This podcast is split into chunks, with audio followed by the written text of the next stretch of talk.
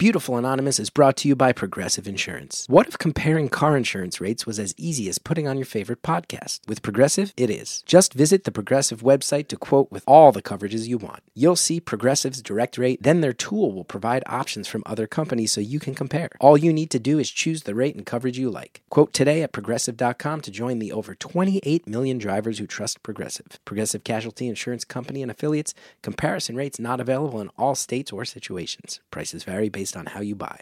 You struggling to find the perfect vacation home? Getting lost online, watching too many uh, videos of dogs surfing? You need Verbo. That's VRBO. They do the hard work for you, matching you to the perfect place to stay every time, from condos to cabins, places with yards, grills, or hot tubs. They've got it all. My mom, Sally, she heard me. She goes, It's not Verbo, it's VRBO. I go, Mom, it's Verbo. She uses it all the time. She didn't even know how it was pronounced. Search VRBO in the App Store to download the Verbo app today. Put a stop to frustrating vacation searches. Let Verbo find a home that matches you. Hello, everybody. Scott Aukerman, Lauren Lapkus, Paul F. Tompkins. What do these people have in common? Well, I would say they're uh, masters of the form when it comes to comedy podcasting. I think these are people who have set the bar over the years. You can't really argue that. Guess what? They're back. It's a brand new season of their hit show, Threedom. It's inspired by their fun conversations on tour. These three friends sit down to discuss each other, the world, and everything in between. Don't miss out on the hilarity. Listen to the new season of Threedom only on Stitcher Premium. For a free month of Stitcher Premium, go to stitcherpremium.com slash Threedom. Use the promo code STORIES. That's T-H-R-E-E-D-O-M. Scott, Lauren, and Paul are all really nice, really funny. Support them.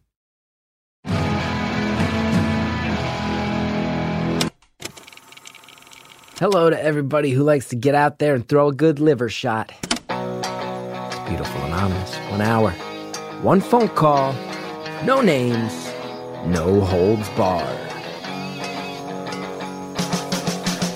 I'd rather go one on one. I think it'll be more fun, and I'll get to know you, and you'll get to know me. Hi, everybody. It's Chris. Chris Gethard. Hi. You're listening to Beautiful Anonymous. Thanks so much for checking in. All the people who listen to the show, I just got I always do it, but I thank you so much. A whole bunch of people have been coming out to my shows in Brooklyn, and the Beautiful Anonymous fans, always the nicest ones. The fans of the other stuff aren't as nice, and they're nice. You guys are really nice. This week, I'm hoping this is coming out, what, April 16th, I think? April 16th. I'm asking everyone if you're downloading this and listening to it on April 16th, or even this week when you get to this episode, now's the time. Whatever podcast app you use, especially if it's Apple Podcasts, let's game the system this week. If you haven't left a review for Beautiful Anonymous, you haven't left those five stars. If or I'm not going to force you to do five, whatever your gut tells you. You haven't gone and, and typed out an actual review about why you like the show. Let's make this week the week. I'm just doing a uh, a review drive. I've never done this on the show before, and I'm doing this for two reasons. One obviously help sell ads. I'm not going to lie about that. It'll look cool to go up the charts. I think it'll be look make us look good and it'll just help. It's a cool sign of strength. But number 2, it's going to be fun for all of you guys to realize that this is a strong community. I'm the only one who really gets to see the whole community. I travel around. I go to Huntsville. I go to Nashville. I go to Salt Lake City. I, I go to I go to every corner of the globe. I go to London, and, and all you nice people come up to me and say, "You listen to the show," and it's so weird for me because I'm just I'm the only one who gets a full sense of the community. So everybody show up, leave your review, and we're just gonna laugh and laugh and laugh. Last time I checked, Beautiful Anonymous was the number 130th ranked comedy podcast. I bet if we all leave a review the same day, same week they'll just charge up the charts. Also want to let everybody know we got a new t-shirt over at podswag.com slash beautiful. It's uh it's inspired by episode 153, Car Crash, an episode that I think was very meaningful to a lot of people.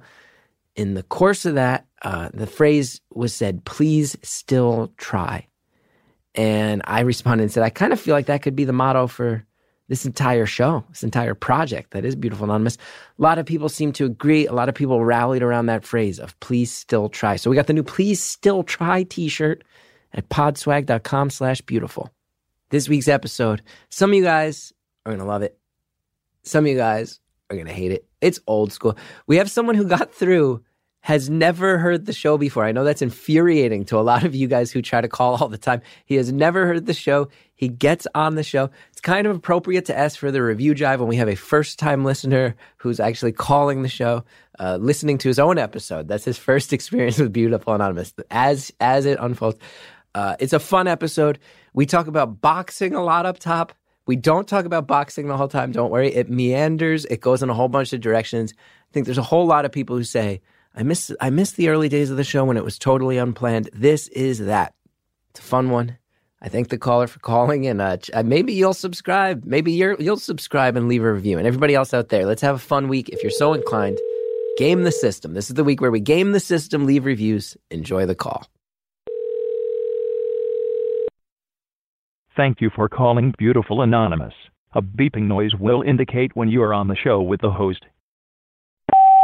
Hello? Hey. Hey, how's it going? Good. How are you? I'm okay. Had a weird morning, but I'm all right. Why was it weird? I threw up. threw up this morning. it uh, it happens to the best of us. Was it a, a late night or just a bad morning? No, I don't have late nights anymore. That's not been a factor for a few years now. I'm getting old. I uh, I I I, I take jujitsu classes, and I, I I went a little too hard and I dehydrated myself. I also think I ate I ate some vitamins on a relatively empty stomach, and that always gets my tummy bad. So I threw up after, mm. after my class. I I can relate to the the jujitsu part. I uh, I used to box a lot, take a lot of boxing classes. Yeah, and uh, yeah, you can you can kind of hit that uh, hit that wall pretty hard. Yeah, it was like we were all sparring and we were, and then it was like, hey, Chris, do you have another round in you? This guy wants to go. And I knew in my heart that I was already overheating. And I, but I didn't want to, yep. I, I wanted to be a good teammate and help this person train. So I said, let's do it. It was a big mistake. And I almost yep. collapsed in the shower, and people in the locker room were asking me if I was okay. And then I threw up. yeah, it's hard to and it's also you know among it depends on sort of the group of people, but it's hard to it's hard to be kind of vulnerable in in a group where you're supposed to be you know it's a martial art right? And so it's hard to it's hard to say when somebody says you got one more in you to go. No i really don't uh unless you're with the the right people uh who understand it. So you can push yourself a little too hard. Yeah. And then there's the uh, i think you're right. There's some ego in there and there's also the side of it too of like, well, if I quit, now this person has to be done for the day. And they took the train. They, they yeah, got up early. Right. Yeah, yeah, yeah. And, and you kind of use them and, as uh, your own motivation. Yeah, and it's the yeah the guy the guy across from you. You know, they're they're paying for it too, and you almost feel like you're letting them down. Yeah, be a good teammate. Even in yeah. a sport where you're punching each other in the face, you still got to be a good teammate. How far did you take the boxing? Yeah, exactly. Was it just you know? Not too far. Yeah, because that can be uh, that can be know. anything from like sweat it out to like oh you're in some old school like Gleason's gym, or it can be like oh I'm fighting in uh, Golden Gloves. No, it was it was you know occasional sparring and that's it. Yeah. Um, the the tough bit, you know, there's with with the way that you know we're learning more and more about CTE, right? Um, it's it's fun to get the the taste of it, right? But I'm frankly too too afraid to go much farther than that. Um, so it, you know, it's kind of it's it's there's nothing there's no other way to like actually understand what um, you know what what defense is like, right? Than other than having somebody throw a fist at your head. Um, yeah. so, yeah. so I wanted to, I wanted to see that, and I, you know I got my taste of it, and I think that was about it. I did a little boxing. I've done a little boxing my day. The problem is it makes uh, every joint in your body hurt, and you can't lift your arms uh, like even a third as high as they're supposed to. Yeah, it's it's much more.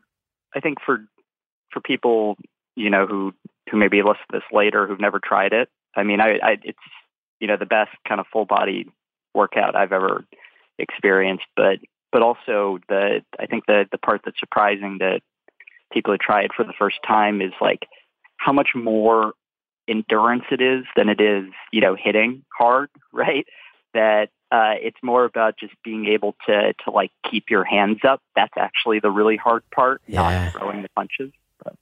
Yeah. Yeah. But there's a part of me, and I don't know, maybe this is like an outdated, maybe this is an outdated thought. Maybe attitudes in society have moved on, but I think there's a lot of people, myself included, who are well served by an occasional punch to the face. I think it really puts you puts you in a good mental state, keeps some things in perspective, makes the le- the rest of your day seem not as bad, keeps you humble.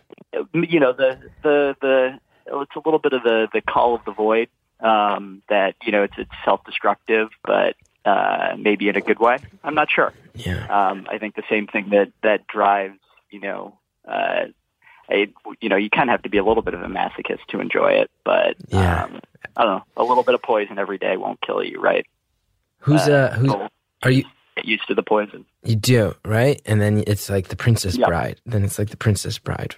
You took one grain a day. like yeah my girlfriend would love uh love that you made that reference Well, hey, that's the secret.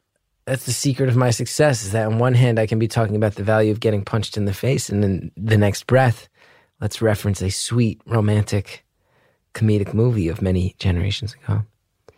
Are you a, are, Yeah. are you a boxing fan? Do you watch boxing? I do, and I feel conflicted about it. Yeah, Um, me too. Yeah, because it's really fun to watch, right? And particularly, you know, if you uh, have any idea what's going on, it's it's fascinating, and uh, it's uh, and also gives you that appreciation. You know, for any like any pro sport uh, Mhm. where you know against an amateur, right? It's just like, oh my god, these people are unreal. But the what I'm conflicted about it is in the same way that I uh, so you know harken back to the CET, CTE thing, right? Uh, people are kind of destroying themselves for your benefit, and you know they're walking in knowing full well, right, what the the dangers are. Now they are. You know, back in the day, I'm not sure anybody anybody did, but now they do. So it's like, well, look, if you want to make that deal about you know taking the money and in return, you know, lit- beating yourself up or you know getting getting yourself beat up. But the other part that that sort of concerns me is it's not. That choice makes sense, but what other choices exist for a lot of these guys who, for whom this was their only way out, you know, or It's like true. this is the only thing they've ever known. And then And they get so- then they get exploited, and they get they put their bodies online, and you got you got your Don Kings of the world who are maybe taking a little extra off Yeah. the top. So, so it's shady world. I found I found in the I did boxing training only a handful of times, and I'll tell you with the headgear on, I will. T- here's what I learned: is that when you get punched in the face with a boxing glove on, it hurts. But you tell me if I'm wrong. The pain is not really the issue. It's the immense amount of confusion that's really bad. Yeah, I, I agree with that. It's it's it's it's the shock of it. You're like, Uh, what was that? than, uh, Where did it come from? What direction am I facing now? What happened there?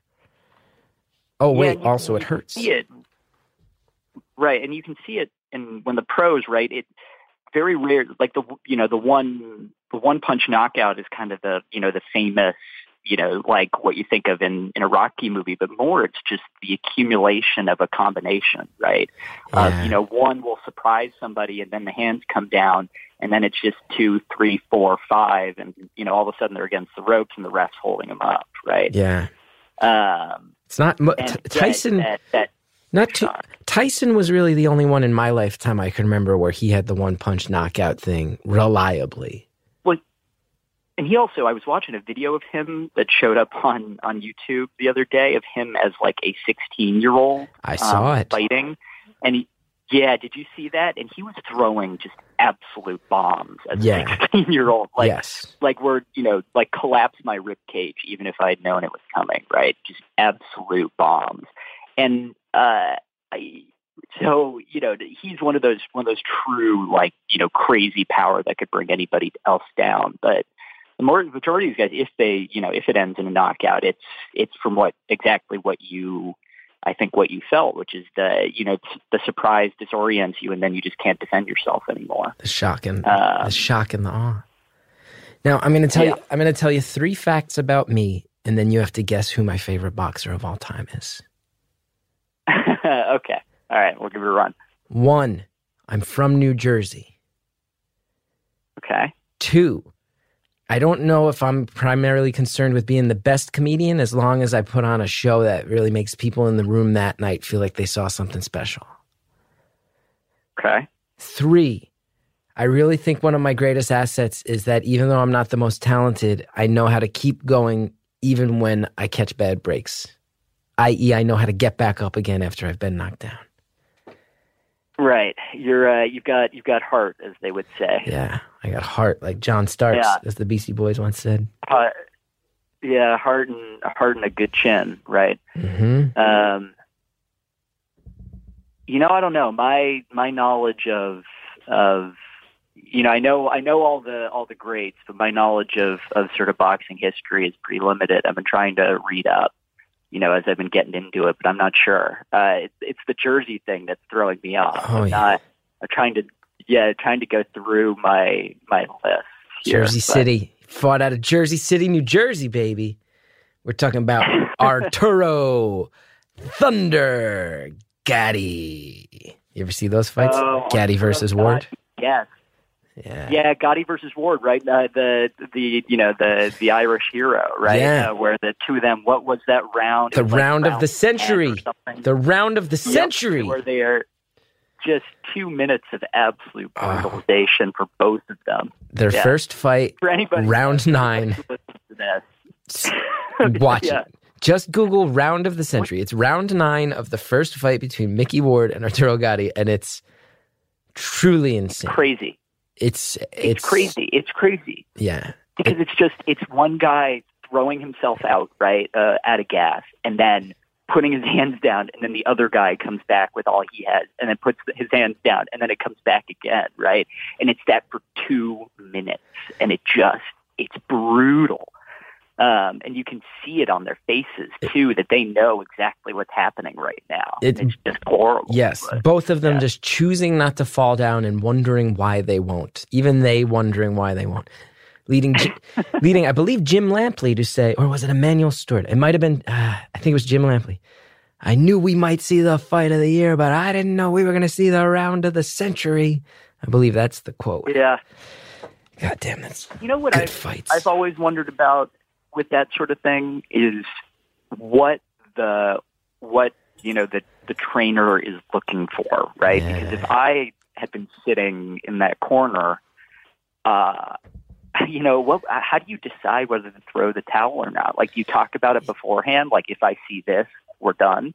Do you not talk about it because you don't want your fighter to to think about that? Like how do you?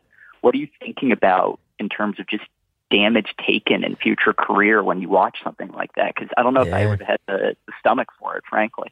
I feel like those two fighters in particular, though, their trainers know if you throw in the towel on me, we're going to have a real serious You're, issue. you're not the trainer anymore. Yeah. Yeah. Now, when was the last time you know. threw up? When was that? What's the most recent vomit experience you've had? Mine was this morning. Uh, that's a good question. Are you? By the way, are you? I was going to ask. Are you feeling better at least? So much better. I drank a ton of water and I went right away and ate myself. I ate a little lunch, got some salt and electrolyte back in the system, and I bounced back. My stomach's still a little wonky, but I no longer feel like I'm going to pass out. But thank you for asking. That was Yeah. quite considerate of you. Well, and yeah, well, uh, I should have led with it, but other than you know, okay. talking about getting punched, um, Gotta. the uh, uh, let's see, the last time that I threw up, um, you know, it was probably it was probably a couple months ago. Um, I uh, I recently moved uh, across the country for work, and so I had you know one or two kind of uh, goodbye celebrations with friends, and uh, and one of them uh, kind Mhm. of got out of hand hmm had a little too much to drink and ended up, you know, throwing up. I think that was probably probably it. hmm Um, yeah, you know, nothing, no, no spectacular story, but uh, if I had to guess, I was, ju- I was just looking for the facts. You don't need to blow my mind. just looking for the facts. No, it's been 15. Mo- I do feel uh, we let the boxing talk get a little out of control. Most people don't just talk about boxing and vomiting for the first 15 minutes. I want to make sure if there's anything you want to talk about, the floor is yours. I'm happy to chit chat about boxing Well- forever, but no, no, no. I, you know, the the only thing that's sort of that's on my mind um, and this is your you might find this funny or you might find it horrifying i'm not sure but i've actually never listened uh, to the podcast uh, Ah. Uh, yeah i so i i have i came twice to uh, the chris gethard show and my my girlfriend um uh, is a huge huge fan of the podcast Oh, please and thank her so for me. I, oh, I trust me. She's gonna she's gonna kill me um, when I when, you know if slash when I tell her. Yeah. Um, but she's the one who who introduced me to you, and uh, and so and we went twice to uh, the to your show. Um, the first was uh, when Method Man was on, who was uh, so remarkably personable in in the interview you did with him. I was just I was blown away um, by it, and I had such a good time. You know that all the production staff was great and all He's that. an So, amazingly yeah, I'm sure charismatic Method Man. Insanely charismatic. Oh God! Also, yeah. in person, you can vouch for me, shockingly handsome. very handsome, very Mhm. handsome. Great dude. Yeah, he's uh, he, I, and the two, you know, to a certain extent, go hand in hand, right? But he was, yeah, I thought he did, and he also seemed like, and maybe you can kind of do a little behind the scenes here, but Yeah. it seemed like, you know, he didn't know much about the show either. No. but he did a great job with it, right? Well, here's a, here's the, I'll tell you one of the you most give him credit. I will tell you, here's one of the most flattering things anyone's ever said to me. I met him at an event called the Upfronts, where different TV shows go and you talk to tons of journalists. It's very annoying and very Okay. gross. I was there promoting my show, and he was there promoting a show that he was producing. And he saw me and he stopped me. he wasn't there promoting your show. I wish, I wish if he just inexplicably was promoting my projects, and that's how we got to know each other. Um, no, and He's he's a great hype man. He stopped me and he said, "Hey, you're Chris Gethard," and I was like, "Holy shit, you're Method Man! Like, why do you know who I am?" and he goes, "I'll tell you something." He goes, "I saw your career suicide special on HBO, and this is true." Method Man says to me, "He goes, there's been three comedians in my life who I can think of that make me think while they're also making me laugh: Chris Rock, Dave Chappelle, Chris Gethard." Method Man said that to me. Wow. me. Some of the greatest flattery Wow. And then I, we got to talking, and I was like, "I'm pr- here promoting my show. If you ever want to do it, let me know." He's like, "Dude, Yeah. after what you did on HBO, anything you need, I'll always help you out." And he came on the show, and he killed it. He's the best. I'm going to tell you Yeah, something. he's, a, he now, great. now, you don't listen to beautiful. somebody- oh yeah, go for it. What's the question? Well, when uh, one quick question: When somebody says something like that to you, you know that. Uh, unfortunately, you know, I don't have quite the the kind of career at the moment that you know puts me in in the same the same sort of sentences as as Dave Chappelle and, and Chris Rock. But when somebody says something like that to you, do you do you shrink or do you grow? You know, is that like Hmm. like you're trying to sort of fill that bubble, or are you like, oh my god, I, you know, I can't occupy the last part of that sentence, like Well, because I could kind of see it going both ways, right? on the one hand, my initial instinct is, well, that's not true. I'm I certainly am not someone of the skills of a Chappelle or a Rock. I'm the first to admit that. But then I'm also like, but who am I? Who am I to invalidate Method Man's experience to Cal? Yeah, I'm not here trying to undercut the Ticallion stallion, if that is his opinion. I just appreciate the thought and the praise because he's also someone who I've. I mean, I grew up in the Northeast in the '90s. Like the Wu Tang Clan was a Yep. massive part of my pop culture experience. So, uh, that that very much came through in the in the the show too. About, I mean, you know, I'm not going to say you were fanboying, but to a certain extent Oh. you were, and it, that was that was great because your your earnestness really kind of I think made him comfortable. quite in that, genuine. He uh, quite genuine. Yeah. But yeah, it's funny. It's people give me praise, and it's nice. I mean, two things I'll say. The Okay. the one part I would say part one is I'm very aware that I am not a mainstream entity, so I'm very happy to understand that my work has helped a small amount of people relative to some others. Like I know, like initially I'm like, oh, I'm not Dave Chappelle. Dave Chappelle, like Dave Chappelle sells out football stadiums if he feels like, uh, like get down on myself. But I go, you know what? Right.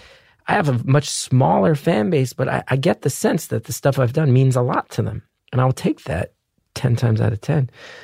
Um, that's my It's funny that you yeah. the the Dave the Dave Chappelle being the big side of that because I immediately think of I can't remember which Chris Rock album it was, but at one point in one of his albums, he has a super cut of him saying the same punchline of, you know, I said this in Johannesburg, I said it, Yes. I said it in Paris, Yes. I said it, I said it, it, you know, and it's like it's an interesting choice to make in in producing the album like that because you do get slightly different reactions in each one of the cities.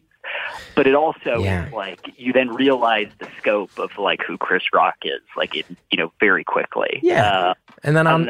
Yeah. and uh, then I've got like a 200 seat room, maybe two thirds full in Huntsville, Alabama. Like you know, so I know who I am. Um, but I'm happy that Right, right. I'm happy to do stuff that people find thoughtful and smart, and uh, and yeah, I think that's.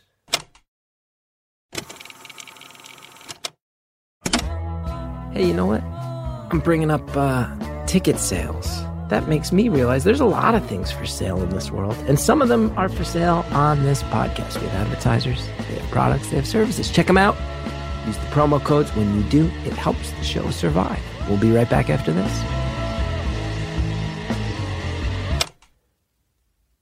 We all need someone to talk to.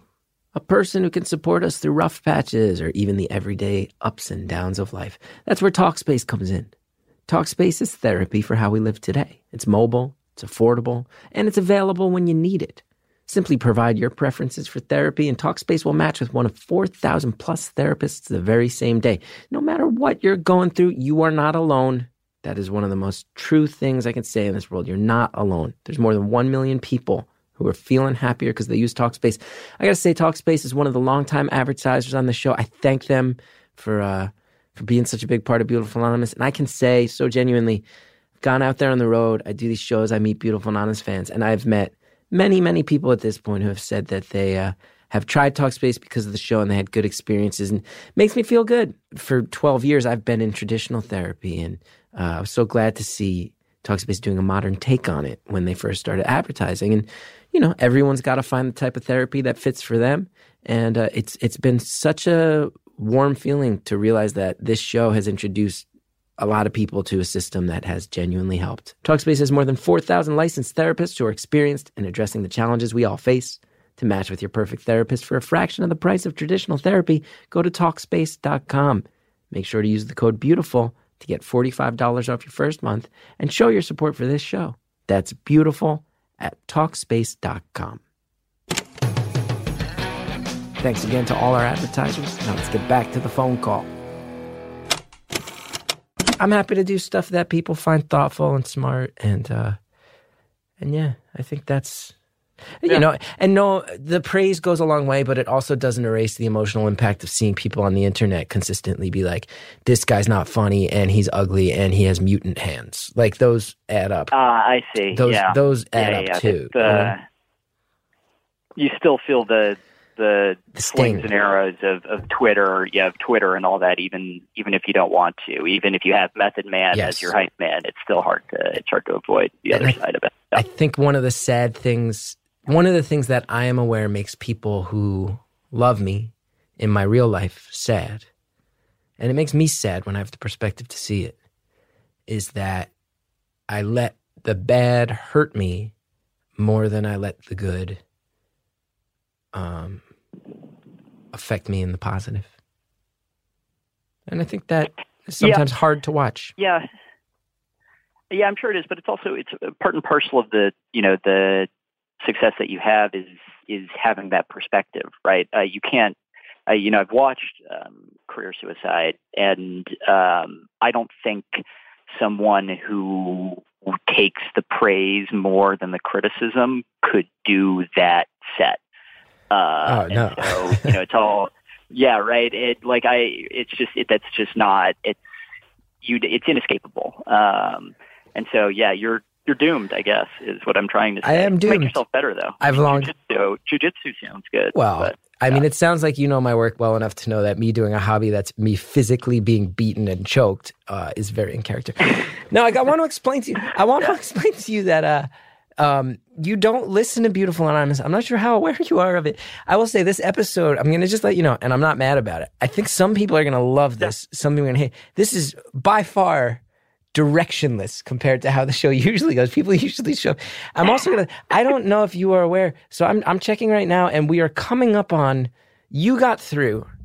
You'd never listen to the show. There are people furious with you right now because there are people Oh, who listen. There's people who listen religiously and try to call every time. There's almost eleven thousand people have tried to call while you and I are talking, and some guy who's never even bothered to listen is on. It's not going to make all of them thrilled. What is your message to them? No, I. My message to them is I apologize. You did. uh, and I have no business. I have no business being on the podcast. But my second message is, you know, uh, I have maintained to my girlfriend that I was going to try to get on before she did to see what would happen. Ah, and uh, you know, if anybody, if anybody can, if any, if I am forgiven for anything, it can be, you know, I I'm keeping a promise. So but it Uh, also sounds I- like a I- competitive. It sounds like one of those uh, playful couple jokes meant to infuriate her, and now it's come true, and you're gonna have to deal with the aftermath. a little well well the you know as i was as i was sitting uh, and listening to the the nice Ah. punk rock selection that you had Mhm, mhm. i was sitting there because you you open for those of you uh who have not been as fortunate as I in this moment. Oh. uh, for those Oh, now you're getting who have not cocky. heard Now you're rubbing it in. uh, a little bit. You're rubbing it in. Like lean it, lean into it when you have the chance, right? The heel. Uh, you're taking a heel turn. but you do say, you know, uh, in the sort of, I, I don't know what you would call it, the hold music, like, Yeah. look, you know, think hard about whether you want your voice on the podcast. And I don't so much mind that, but what I did, I was trying to think through is, oh God, this joke is becoming very real now, you know, and like, what's the implication of that? So your girlfriend. Uh, which I'm sure you, yeah, Oh. you've experienced. But, Oh yeah, I mean, are. if there's anybody who's taken a joke to a point of his own discomfort, it's a guy who once uh, ate a pot cookie on a helicopter and then went on live TV, thinking it would be funny in theory, and then being thrown into the abyss as that happened for. Now, your girl, you say your girlfriend listens often to the show. Would you say every episode? yes, So she's Really? going to hear this. yes. And you clearly, I will say again, it's been lovely. We've largely talked about boxing and then me and Method Man. That's not usually just to give you perspective. People usually call up and they tell me um, stories of sort of their deepest life philosophies or fears, or maybe their uh, most profound experiences as a human. Uh, someone once told me that they were about to leave for federal prison. We had someone uh, who survived You had Paul Manafort on, on Beautiful Anonymous. no, he's not the only human in prison, dude. But this is just an example of you know, people, you know, people who are trying Yeah. to start small businesses, people who are who are who are going through massive life changes. People, someone whose house just burned down, and we we got me and you talking about what it's like to get punched in the face, and uh and and Method Man, and now know, you that make can- but that's also that can be life changing, getting punched in the face. And, and the way that you talked about jujitsu, it seems like you know it's it's made a positive change in your life. So I don't I don't think we're that far afield. Now I'm loving this Um, because you're owning it. You're owning it. You're def- the part when I'm saying that the listeners are not used to this. You're owning it and being like, yeah, no, but this is great too. I love that, and I love and oh, people who aren't as fortunate to get in as I. I love it. You know, Chris, you're you're not you know it's your it's your podcast, right? true. Um, That is true. Yeah, and uh, so I don't know. I you know the I would like to I would like to to say that you know I had some sort of enormous wisdom to impart you know for my own life or some major upcoming crisis um, or something you know sort of deeper and more existential to talk about. But at you know at this moment, I don't know that I do. Um, I'm taking the the the GRE in in a, about a week um, Oh, I'm thinking of going to grad school. Okay. Um, so you know I've kind of got that on the brain. I recently moved across the country for a job, Okay. um, Nice. and and my you know and and that was that was sort of a big thing. Um, cool. And you know to sort of to date, I, I'd say the most um, I don't know the the most interesting circumstance in which I found myself is you know at one point uh, in 2016 I worked on on uh, on HRC's campaign Ooh. and um, and so uh, in a sort of limited role for a couple months, um, doing uh, I'm not sure how how deep to go into here, but let's say doing doing analytics work Okay, okay. and um and yeah, and you know that I think uh, you know, if you were to to reach for kind of an interesting story or series of stories, I guess that's it. Well, those are all. You know, it's not right. Not everybody who we all we all we go through moments, right? And it just so happens that I I got lucky on on a day where I'm feeling like things are pretty pretty pretty normal. Um, so why not talk about boxing or jujitsu or I love it. Now, okay, Uh, with that in mind, with that in mind, can I ask you? So you've had this long, long running competition with your own girlfriend, and how long have you guys been Yeah. together? Uh, let's see. It would be a little over two years now. A little over two years, and you have long said in a chiding way, "I will get through to that show you like before you do," and now it's happened. Are there any specific messages you'd like to send to your girlfriend of two years, knowing she's listening, and probably a little salty that you've made it on the air? um, if I if I may get uh, sentimental for a moment, um, that that I love her very much. That Oh, nice. uh, she's been uh, she she took a move across the country um, for this with me for this job uh, that I took, and uh, I don't know if I would have had the. And she had lived in our our previous um, sort of city for I don't know, seven, eight years. Uh, and, you know, a year and a half in, I got this opportunity. And, uh, and I said, I think, I'm thinking about taking it, but it's going to require a move. And she said, I'm in. Um, and so she's been, she's been working remotely. And, um, you know, I'd, I'd like to, uh, that, uh, she may not believe it, um, herself, but, uh, I think that shows, um, a lot of courage and uh, a lot of sort of inner strength that she may not see in herself, but I see it in her. Uh, and uh, yeah, I hope she I hope she knows that, and if she doesn't, well, now she and and everybody else who listens knows it. Well done. Smart play. Smart play, dude. that could have gone in many directions. To let that unfold into a beautiful monologue where you say, even though she doesn't see her own inner strength, it's there. And uh, I see it. Well played. You just melted everybody's hearts. Everybody just went from being a little yeah. bitter, you got through, to a little bit in love with you. Well done. The right, it's the heel to the baby face. There's always a turn for two or three, right? So yes. Yes, it's true. It's true. You know your wrestling there's at least psychology. one or more. Yeah, one or more, one or two more left before the end of the phone call. Yeah, re- uh, we're talking wrestling. I tell you, I went to NXT Takeover and WrestleMania this weekend. I saw two different wrestling. You know, I've actually, I've never seen any live wrestling. Though my parents' first date was uh, was wrestling. Really? Um, and uh, yeah, my dad still talks about, it, and my mother doesn't. Which I'm not sure why that is, but you can read into it what you will. Do they? Does your dad remember who the main event was? No, he was actually there because he was part of a sort of like a big brother, big sister thing, and and the the kid that he was sort of mentoring was just really into wrestling, and I Mhm. this is a guy who my I grew up um I grew up uh, a couple blocks from from a ballpark uh and my dad could not care less about uh any kind of sport basically uh but my mother when we were growing up my sister and I she used to um uh come home from work and uh she'd you know take us out in a stroller and uh she'd buy two tickets off a scalper and she'd put me next to her and my sister in her lap and watch a game and we would leave.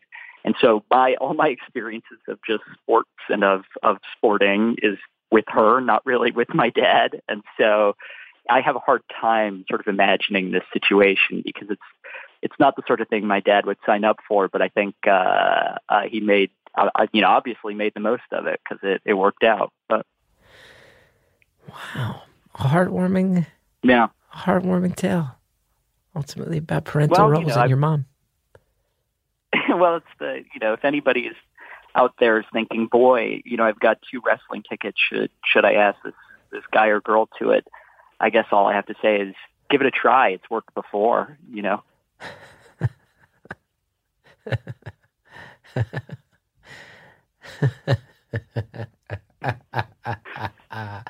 Ah, don't even know what to make of this one. I don't know what. It, some people are gonna. This is gonna be divisive. Some people are gonna love the chit chat. Some people are. All right. What Yeah. else? What else would you talk about? If you were Uh, me, what would you? What? What do? You, what would? If you were helping me out? you ask me? Yeah. Yeah. I would uh I would talk I think I would talk about the campaign. I think was would you know, because I don't know if you've had anybody who who worked on that. Um and even if we want to get really divisive, we can do that.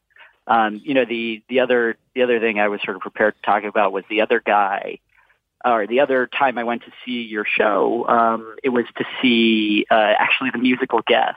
Uh, one of my favorites, uh, Ted Leo, was on the Uh-huh, show. Another another good uh, another good New Jerseyan, Yes. and uh, and that you know that was the other thing I was thinking about talking about was how you know it's it's funny how much um, my in high school listening to him has informed how much of the bands that I like now because of things that I heard him sort of cite and you know and and sing about and talk about at shows about oh I better go listen to Bad Brains. Like oh I better go listen to Thin Lizzy. Like oh I better go listen to the Misfits to get, really get what all of this is. And you know and found some other stuff that I really liked. So it was it was very fun you know um and I, I can't thank you enough because uh, I got to sit there and chat with him after the show, which I don't know if I would have had that opportunity to sort of meet one of your heroes, and he couldn't have been he couldn't have been nicer. Um, but yeah, I don't know. We can talk about that. It was funny to see the other day. Uh, Beto O'Rourke said that he, I think he was going to have a Fugazi administration, which I'm still trying to figure out what that means. yeah. Um, but uh, yes. yeah, it, I I have no, I you know, I'm just stumped. I'm totally stumped by that statement. Well, I I don't know if get it. You ideas, get. I mean, if you're a Ted Leo, Yeah. okay. First of all, let me just say I want to echo that Ted Leo is a brilliant musician and also a kind man, a good person, yeah, and a kind man, and a true gentleman of New Jersey. And I lo- I'm lucky to have been in his sphere a couple times because he's a true artist and it's inspiring. Love that you find other music. But yeah, I mean, Beto O'Rourke saying he's really into Fugazi. I mean, what was Fugazi? Fugazi was EM. For anybody who doesn't know, not not everybody listening to this show likes punk rock. There was a band called Minor Threat, very punk rock, very hardcore, very screaming and yelling. What you would think. Also had the song Straight Edge, which spawned the Straight Edge movement, which you may have heard of, even outside of punk rock. Went on to be in a band that I think a lot of people would consider more thoughtful and more musical uh, called Fugazi, and they were known for their very strong sense of ethics. All their shows were all Yeah. ages. They never charged more than what was it five bucks or ten bucks per show. They didn't. yeah, it was something like that. It was nothing basically. Yeah, they made Yeah. sure everything was very accessible. They had a lot of rules regarding their merchandising as well. And uh, Yeah, Ian MacKaye is, I, I think they maybe had no merchandising, right? The famous shirt is "This is not a Fugazi T-shirt." That's like a well-known shirt in punk rock. Um, but Ian, Mac- Ian MacKaye, yeah. very inspiring guy who never has kind of, you know, he uh, founded Dischord Records. He's put out a lot of great stuff, and he's very famously one of the people who has actually, decades in, still not betrayed the ethics he laid out in his earliest days. I think that's what Beto means. Yeah, and I think um, you know there there are not that many sort of like elder statesmen of of that era of punk rock, like may- maybe Henry Rollins, maybe maybe him, um, and and so it's it's just interesting to I don't know uh, that uh, to hear to hear that brought up rather than you know anything else. Um, I yeah uh, the I'm, I'm trying to think.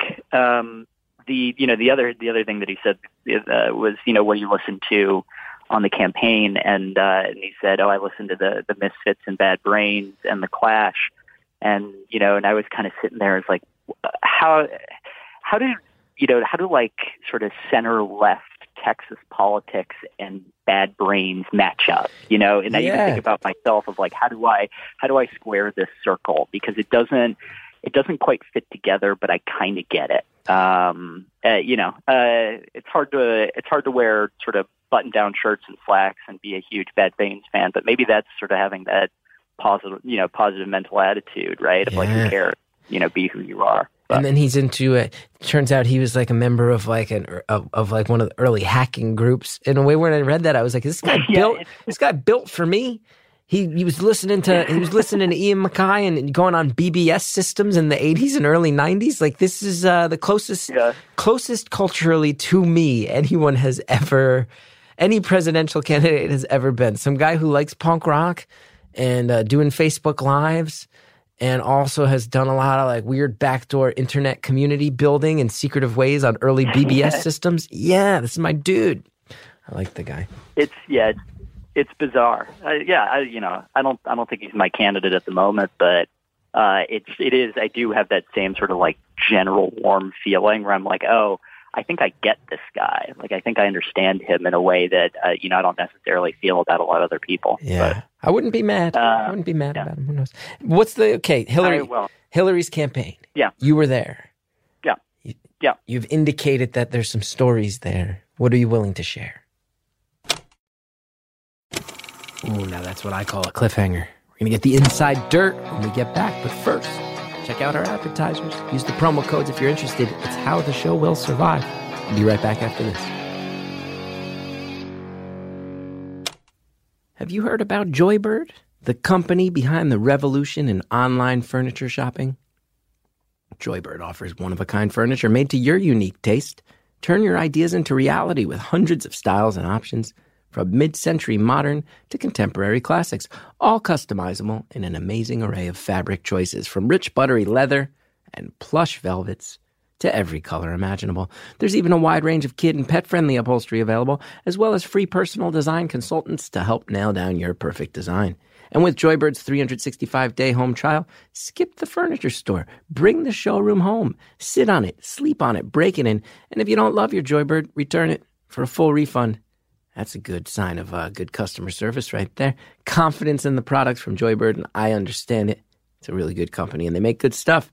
In home delivery is hassle free. They'll even remove all the packing materials for you.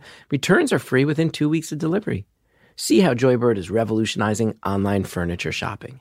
Create the furniture that brings you joy today at joybird.com slash beautiful. Go to joybird.com slash beautiful. Receive an exclusive offer for 25% off your first order by using the code beautiful. Thanks again to everybody who sponsors our show. Now let's finish off this phone call. You've indicated that there's some stories there. What are you willing to share?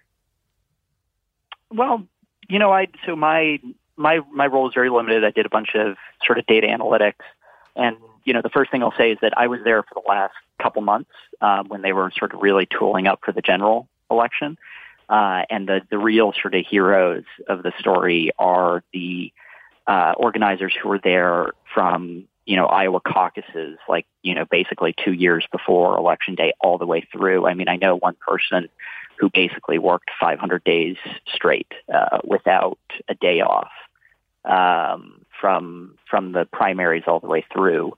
And you know anything anything I say is uh, does not represent you know the way that they must feel. And I don't know uh, I don't know if I could understand after after doing all of that how you could feel um, after you know working that hard for that long. Um, for the you know for the people who who probably listen to this who who we're all now it seems like it's just politics politics politics politics but have never actually you know maybe they've never knocked doors or maybe they've uh, knocked doors but they've never sort of organized or maybe they've organized but they've never been part of a you know on a local level or never been part of a statewide or a or a general or a you know a, a national campaign um, what I'll say is that you know the the the the people that I worked with were just were awesome and fascinating.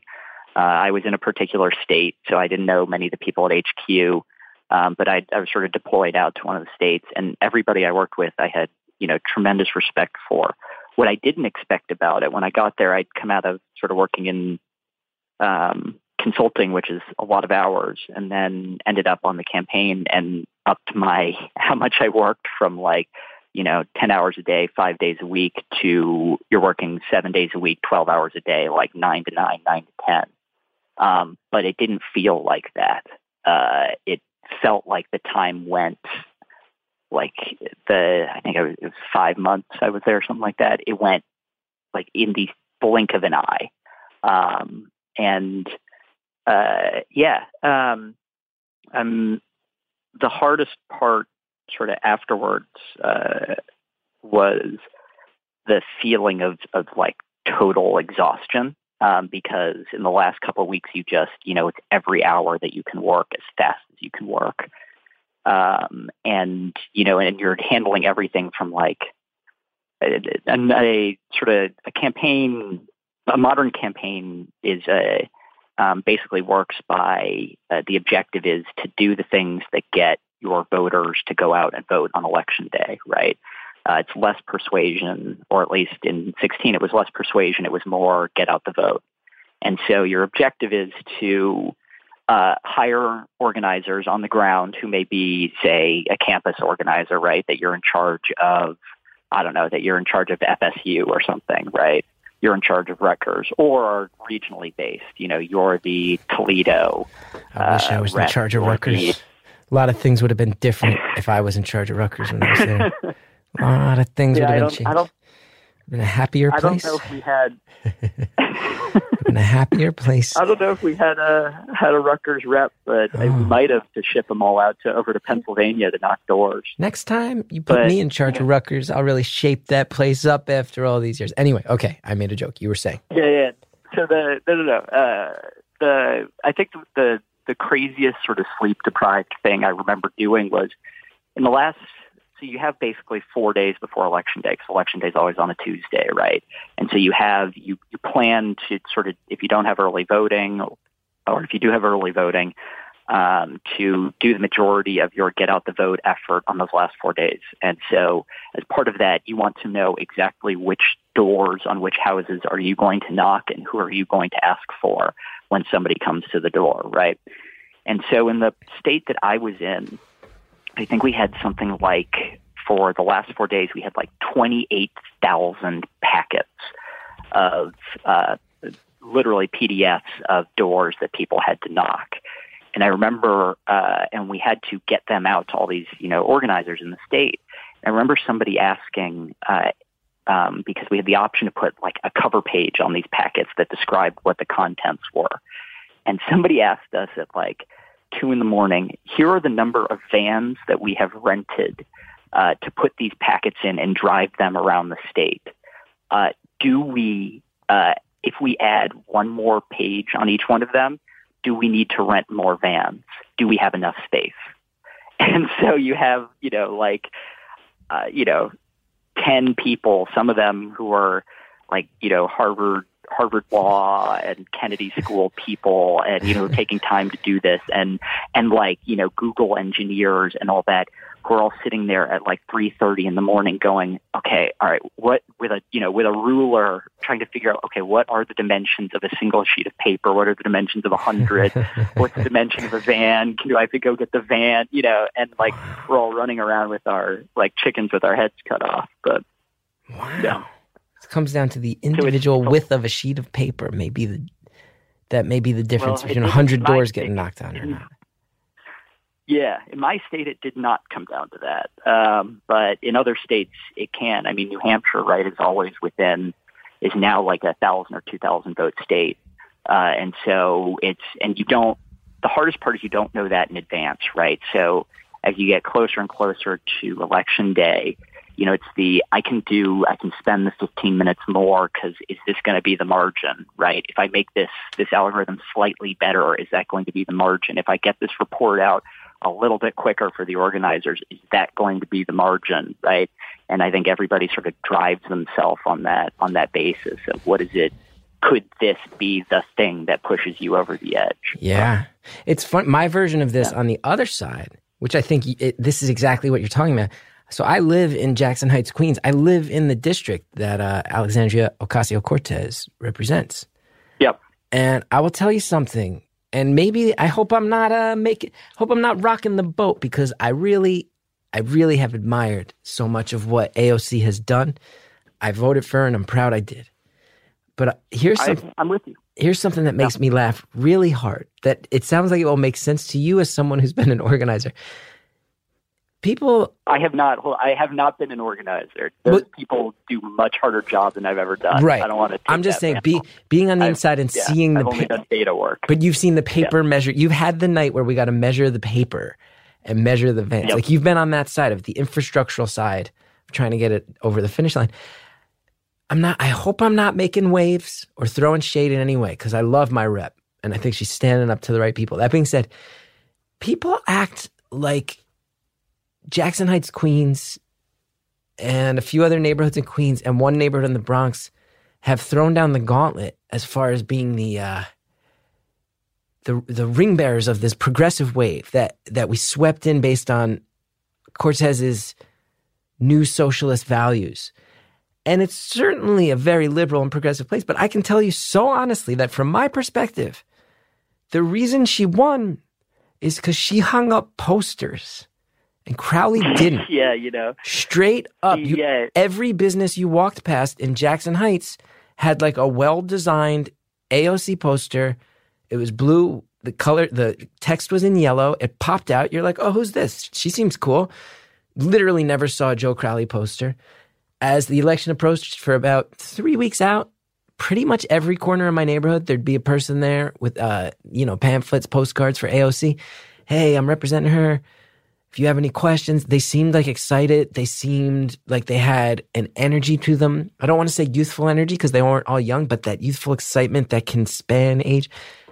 I saw one day where he had three people out by the train station passing out flyers, and they had all the enthusiasm of someone handing me like a carpet cleaning postcard or a mover's van, a, mo- rent my moving van. He clearly had hired them. The guy didn't put in the actual on the ground footwork. That's why uh, I, I live there. I'm telling you. That's why Alexandria Ocasio Cortez got elected. Now, I really hope that she uses the opportunity to keep pushing the right buttons and standing up to the right people and, and, and saying a lot of things that I think are good to say to the establishment. And I hope so. But I laugh so hard when people are like, she represents this new th- socialist movement because it's like she does, but that's not why she got elected. She got elected because she did the work. I will tell you, I one time, I don't know if I've told this story on the show before. I left my house one day and I was heading to the Jersey Shore with Hallie Bullitt, my wife. We're going down the beach, and I said, usually I change at the beach. I said, you know, you know what? I'll just walk. I'll just walk to the car in the in my outfit. So I have on a straw hat, a pink bathing suit, and a button-down shirt. I look like a jerk, is what I'm saying. I'm carrying a beach chair. I look like a jerk. I get to the end of my corner, and there's like a handful of people standing there, and I'm like, oh, that's that lady who's running for Congress. It's just AOC is at the end of my block. Right. Oh, I almost said the name of my block in Queens. We don't need that. We don't need that. Um, uh, uh, end of my block. And I, she's just standing there with like three or four organizers. Nobody's mobbing her. And I walked by and they're like, Oh, do you live in this district? I'm like, Yeah, I live on this block. They're like, Well, this is Alexandria. Um, say hello. She's running. I shook her hand. Said, Yeah, you've been really making waves. It's really impressive. And she said, Yeah, I hope you uh, consider voting for me. And this other woman said she's going to do a really good job. And I looked at this other woman and I go, I recognize this person. Oh, it's Susan Sarandon. This is Alexandria Ocasio Cortez and Susan Sarandon at the end of my block. And they're just looking at me. And I look down and realize I'm wearing a pink bathing suit and a straw hat. I've never dressed like this one time in my life. And then to make it even worse, one of the very enthusiastic young campaign organizers who was there with AOC and Susan Sarandon goes, Oh, this guy does comedy.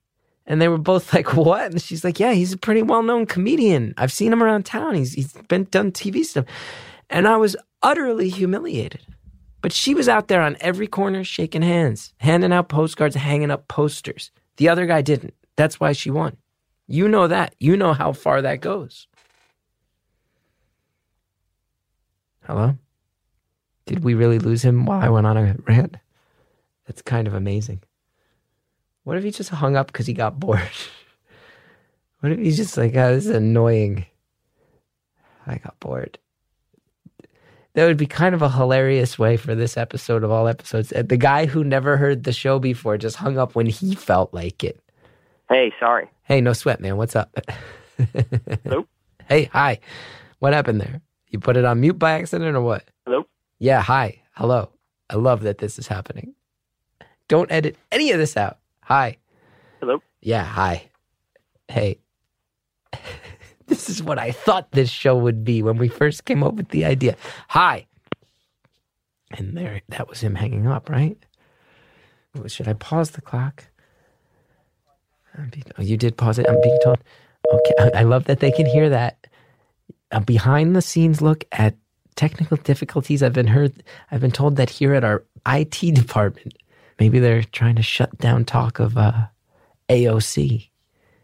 Maybe we've got one of Joe, Joe Crowley's Queen's Democratic Machine cronies shutting down our IT. Look at this. I, I vote that we leave all this in. We got technical disaster, political intrigue, talk of fighting. Harry's over here talking about getting. He said, "I'm gonna get so many weed gum. I'm gonna get so many weed gummies. It's gonna make the Haribo people say that's too many gummies." Is that a good reference to the Haribo? Haribo? How do you say that? Haribo? Haribo? First one, the way I first said it. He says it's gonna make those Haribo people think twice about how many gummies I got. He's over here and got everybody. He's over here in a rage. He's pounding the glass with his fist. He's making motions like he's gonna cut my throat. This is wild. Hey, Chris. Yeah. Hey, what's up, man? Sorry about that. I think it was on our end. Hey. No, no, no, no worries. I was just trying to figure out, like, oh God, did we just talk for that long for nothing? No, it's never for nothing. Now, did you hear my whole rant about AOC won because she hung up posters? Yes, yes, yes, yes. And I, I went on a whole rant myself. Oh, you did? Now I'm, I'm thinking hard about exactly what I want to say, but I think we, we missed that half of it. Yes, we did not hear your rant. So I was just saying, you know, Okay. I think you know that her shaking hands, handing out postcards, hanging up posters works, really works. Yeah. Well, it's it, you know it's the so I'll give you the what the like Wait, could you just hear that? You just hear Jared rambling about Yeah, Susan Sarandon? What a goddamn! You've never listened to the show before, dude. I want to assure you, it's not always this big of a fucking mess. Sorry, Sally, which is a reference you don't know. But uh, listen, it's a god, big goddamn. Everybody over here, we're gonna have a team meeting because we got to get our shit together. This guy's brand new. He's never heard the show, and this is our best foot forward. I don't think so. This guy's never gonna subscribe now, and we need all the subscribers we get. We can get. Or you're trying to sell Chris, underwear. I'm Yeah. having Chris, I'm having a wonderful time. I wouldn't I wouldn't worry about it. I just want you to know that we're not normally sailing rudderless out in the open seas. No, very often we actually are. Anyway, okay, so you were Hey, saying I mean, yes. no, uh, nothing nothing important. Um, we can we could swi- we could switch back to boxing if that'll make the uh, the uh, listeners happy.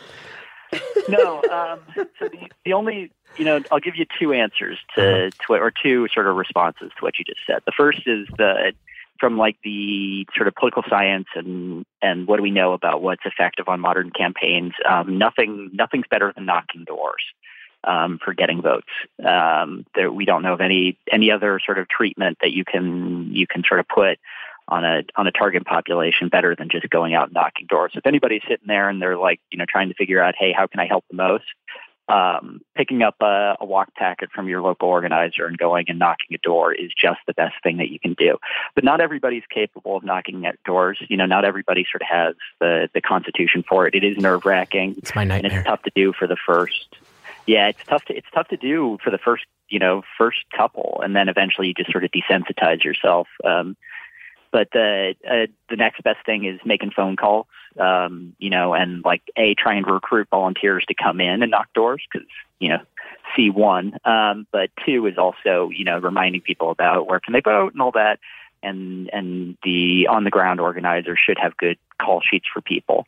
And then sort of every everything after that comes in kind of a distant, you know, third, fourth, and fifth of like sending out mailers or stuffing um, mailboxes or talk, you know, uh, and all that sort of thing. But talking to people, right? Talking to people where they live is just like the best thing ever. And if that's at at a train station or if that's um, you know at their door or wherever it is, um, every bit helps.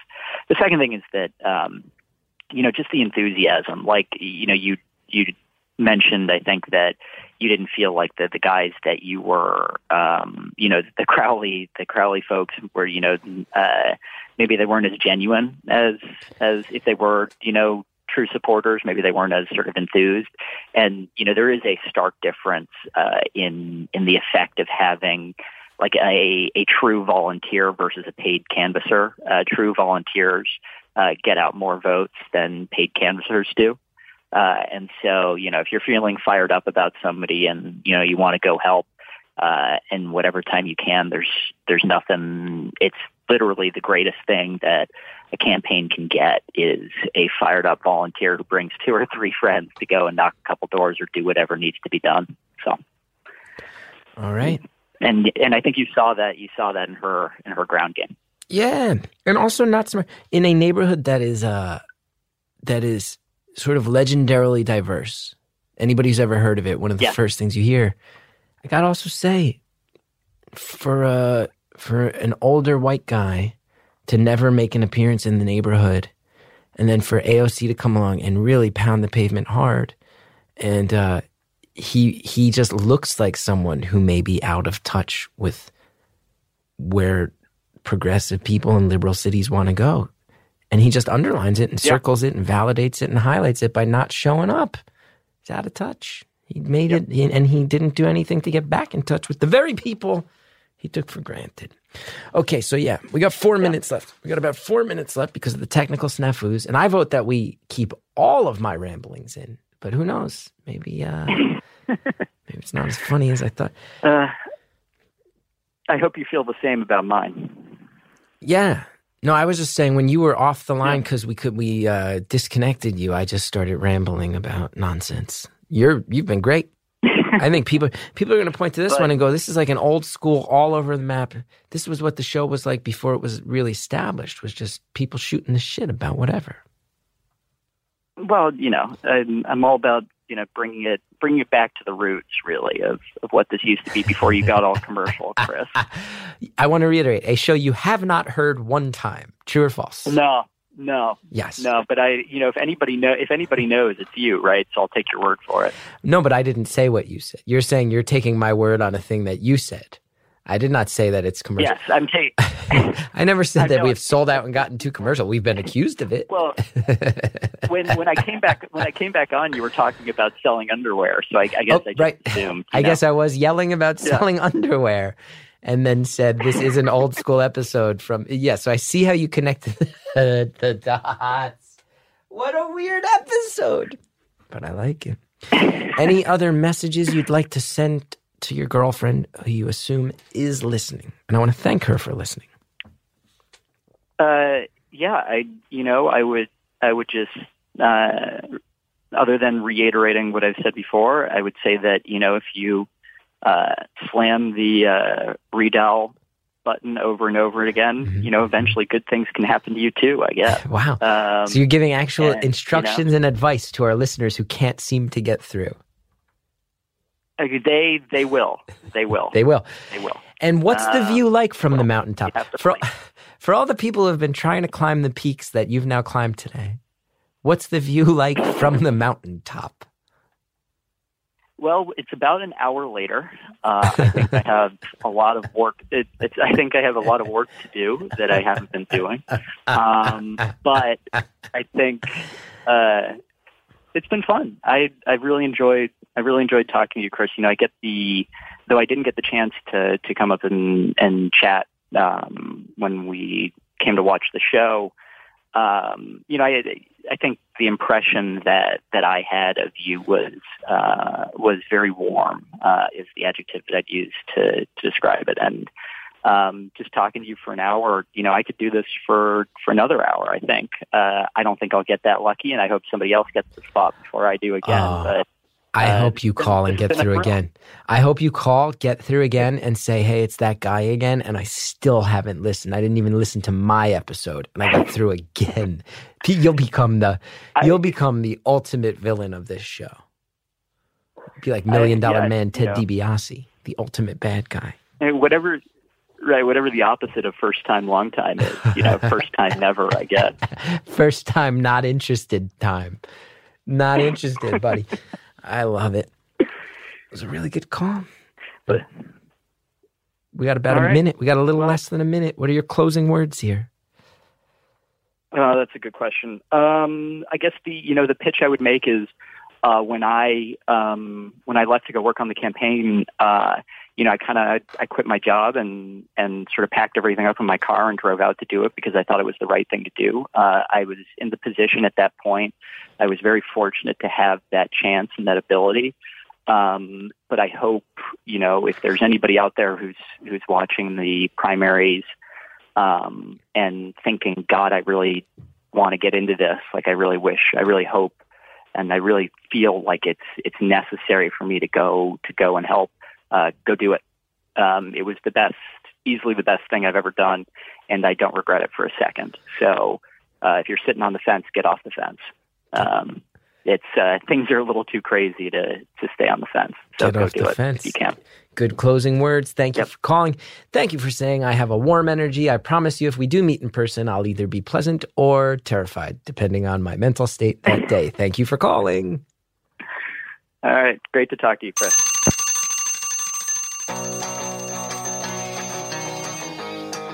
Caller, thank you so much for calling. I hope you enjoyed the experience. I like talking to you. And I have a feeling you scored some major points with your lady friend when you said all those sweet things. Could have gotten mean, you went sweet instead. Well done. Thank you for calling. Thank you to Jared O'Connell and Harry Nelson in the booth.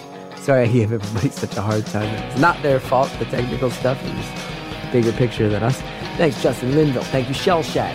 If you want to know about me and all the things I'm up to, go to chrisgeth.com. Good way to know when I'm getting out on the road. If you like the show, go to Apple Podcasts, rate, review, subscribe. It really helps when you do. Thanks so much for listening.